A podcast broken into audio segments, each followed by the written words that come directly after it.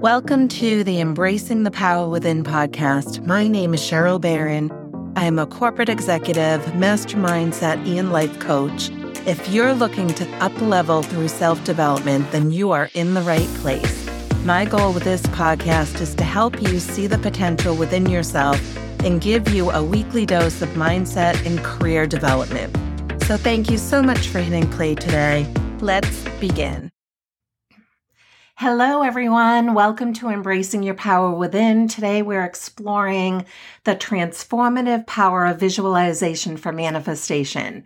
I'm your host, Cheryl Barron, and in today's episode, we'll dive into how visualization can help you manifest your dreams and create the reality you really want. So, where do you see yourself in five years? What kind of relationship do you imagine? How much money will you have? Do you have the career or the business that you envision? Have you figured this all out yet? If the answer is yes, congratulations. And you probably don't need this podcast. But if you're still unsure about how to answer all the questions, rest assured you are not alone. And the good news is that there's a tool out there that can help you with it, and it's visualization. So, what is that? What does it mean to visualize? Well, the definition of visualization for me is the act of visualizing something or someone or forming a picture of it in your mind. It's almost like looking through a particular lens, and that lens is your unconsciousness, your imagination, and you're seeing your life unfold through your inner eye. That's what it means to me. And visualization has been used for a very long time in sports. You all know that. You've heard that. And Muhammad Ali's famous quote, I love this one. If my mind can conceive it and my heart can believe it, then I can achieve it. And that already shows that he truly believed in the power of visualization.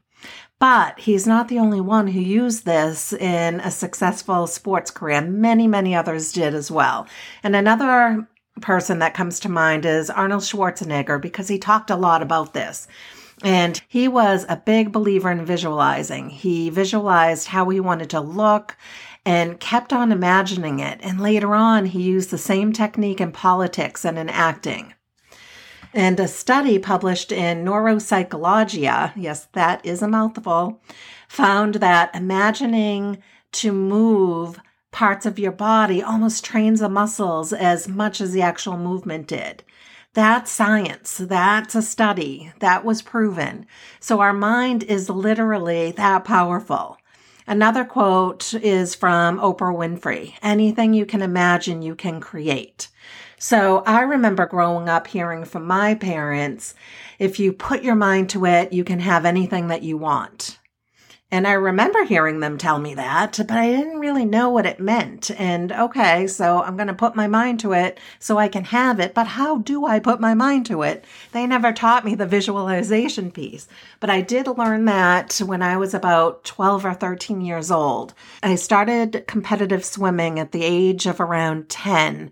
And I learned early on how to visualize and how to really visualize my races and the outcomes I wanted and what it's going to look like, feel like, all of that. And I'm so blessed that I learned that in an early age because, again, we all heard it from our parents, but nobody ever taught us how to do it. And I remember even when my son was young saying the same things. If you put your mind to it, you can achieve it. You can do anything you, you know, set your mind to. But early on, I don't think I ever really sat down and said, but let's talk about how you do that. That didn't come till much later. So here we are talking about how to do that. And So, visualizing can only help us with our goals and whether it's manifesting financial goals or career goals or whatever is important to you, but it can also help to reduce stress in your body.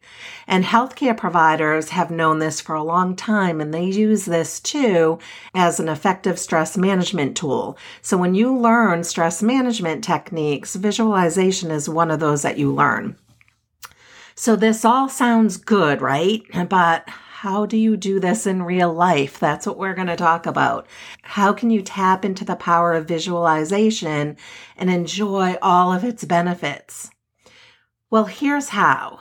First, you need to imagine the specific situation and not just imagining it at a high level, but in as many details as you possibly can using all of your senses. You want to be able to see it, smell it, hear it, feel it, taste it when you're visualizing. And for many people, it helps when they close their eyes, right? They can get more in the zone. And then there are others who prefer to write it all down and journal instead of doing it purely in the mind and either way works. And personally, for me, at least in the beginning, I did it through journaling because it was a lot easier for me. I find a quiet space with no distractions and I set time to do this. And sometimes I'll visualize through meditation and sometimes I'll journal. But early on, when I would do it through meditation and closing my eyes to really see it, but to be honest, for me, I started to get distracted by other thoughts. So I had to really work on that because, because other things would start creeping in and it would divert my attention. But anybody who has started meditating knows how that goes. And it's really a skill that you need to practice and you get better with over time. So if you are like me, start by journaling and then work up to the meditation portion of it.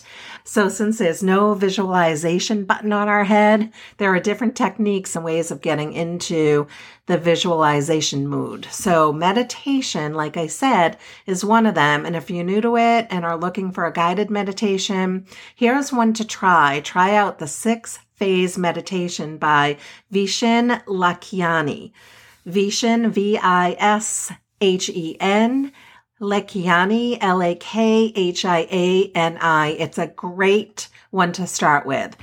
It's a great one to start with because it's pretty powerful and it'll guide you through different phases where you can imagine your future self and all the details. So, again, it's a good one to start with. Writing daily affirmations. If you don't do this, please try it. It helps your mind get into the future mode. So when you write affirmations, write it in the present tense and be careful not to write too many. Start with just a few and start with I, followed by something that you wish you had accomplished already or how you want to be in the future. For example, I am strong and face all adversities with grace. I love that one. I have a podcast with 100,000 subscribers, or I have a million dollars in my bank account. Like with meditation, try to be as specific as possible. So the trick behind it is that our brain cannot differentiate between what is already true and what is fiction. It can't. So your brain will think that you already have a million dollars in the bank or a hundred thousand podcast subscribers unconsciously. Does that make sense? Another way of visualizing your future is to create a vision board.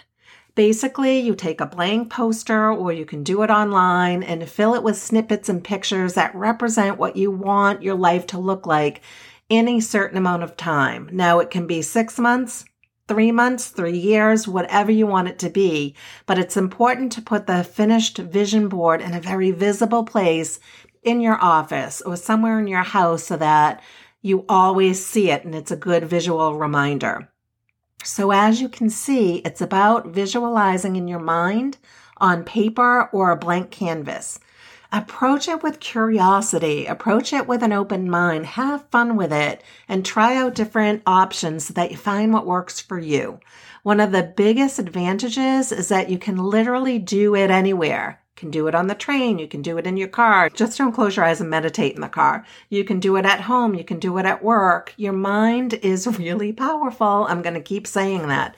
So you might be thinking, Cheryl, I've tried this and it just doesn't work. I cannot visualize. I can't get in the groove of it and it doesn't work for me. If this is you, there are probably some roadblocks that you could be hitting.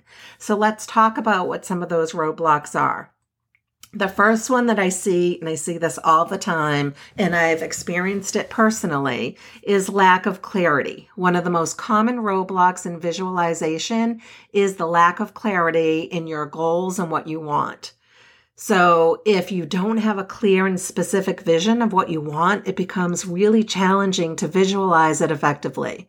So to overcome this challenge, it's really important to spend time reflecting on what you really want what you're really passionate about, and what you really believe you can obtain and define your goals in detail. Again, the more precise and vivid our vision is, the easier it will be to create a mental image and bring it to life through visualizing. The second is a limiting belief system. Our beliefs shape our reality. I talked about this in the last podcast. If you have limiting beliefs about yourself or the possibility of achieving your goals, it becomes very difficult to visualize them as a reality because you don't believe it. These self-imposed limitations, they act as a roadblock to personal growth. So, to overcome this challenge, you need to identify first and then challenge those limiting beliefs. And then you want to replace them with empowering and positive beliefs so we can open ourselves up to opportunities and more success. The third roadblock is emotional resistance sometimes we feel resistant, right? Or we feel fear toward visualizing our goals. And this could be because of past failures or a negative experience that really have had an impact on us and have left us skeptical about our success. And your mind might be saying one thing, but again, deep down in your subconscious, you have that fear or you're very skeptical. So to navigate this challenge, it's crucial to address and then release any negative emotions or fears associated with any one of your goals.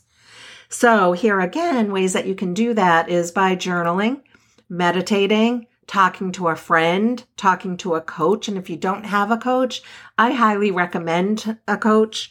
A coach can really save you a lot of time in processing through a lot of this stuff and can help you fast track. And this helps you acknowledge and release emotional resistance. And the fourth roadblock is inconsistency and lack of discipline. And this is a roadblock for so many of us. Another significant challenge in visualization is maintaining consistency and discipline in the practice, right? So if you start it and you do it once or twice and then you don't do it for three weeks, you're never going to get anywhere with it. Visualizing is effective when it's done regularly and with focus.